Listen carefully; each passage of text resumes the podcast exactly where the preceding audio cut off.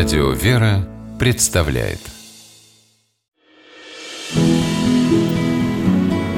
Имена, имена милосердие.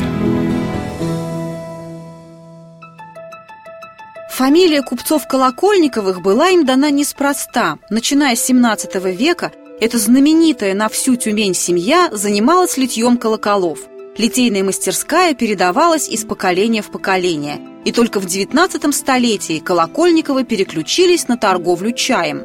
Самый яркий представитель этой семьи, Степан Колокольников, успешно совмещал коммерческую деятельность с благотворительной и политической. Он был членом Первой Государственной Думы. До революции предприятие «Торговый дом Колокольникова-наследники» славилось в Тюмени добрыми делами его хозяев. Степан Иванович особенно родил за развитие народного образования в городе. На средства Колокольникова построили женскую гимназию. Она обошлась благотворителю в 50 тысяч рублей.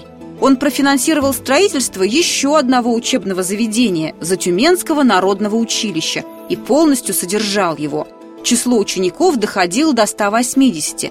Ребята получали образование бесплатно, их обеспечивали книгами, а самым бедным выдавали одежду. В те годы большинство взрослого населения Тюмени занималось торговлей. Посоветовавшись с властями, Степан Иванович выделил немалые деньги на постройку коммерческого училища с восьмилетней программой обучения. Затеяв столь масштабный проект, Колокольников пригласил из Москвы видных архитекторов. Шедевр в стиле русского классицизма возводился два года и стал самым красивым зданием Тюмени. В нем, единственным в городе, было даже паровое отопление. Жизнь в стенах учебного заведения била ключом. Дети обучались точным наукам, истории, географии, французскому языку, пению и танцам. Первым директором училища стал родной брат благотворителя Виктор Колокольников – Супруга Степана Ивановича тоже много времени посвящала делам милосердия. В собственном доме с помощью мужа она открыла образцовую частную школу грамоты.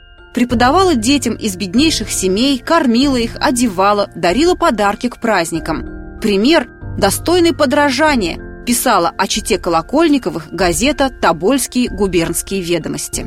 Степан Иванович не жалел денег на благоустройство Тюмени и хотел видеть ее красивой.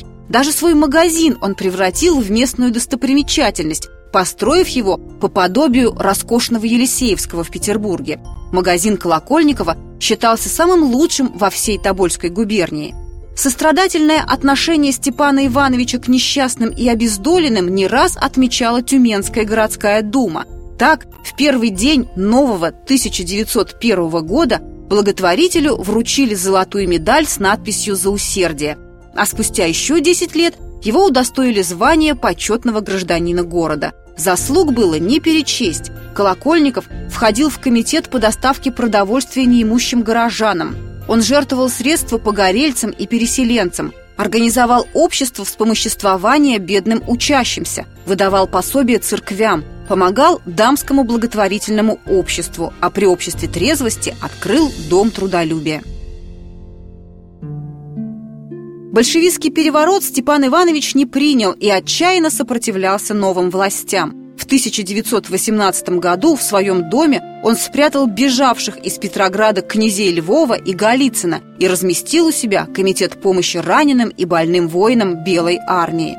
Эмигрировав семьей в Париж, Колокольников возглавил комитет организации «Земгор» и сумел помочь сотням русских эмигрантов – Степан Иванович открывал столовые, общежития, больницы, профессиональные курсы и, конечно, школы для детей. Огромные средства тратились на дело образования. Русская гимназия в Париже, созданная на деньги, собранные Земгором, работала целых 40 лет. Так и получилось, что благотворительная деятельность Степана Колокольникова распространилась далеко за пределы России, которую он, несмотря ни на что, с любовью вспоминал до своего последнего часа. Имена, имена милосердие.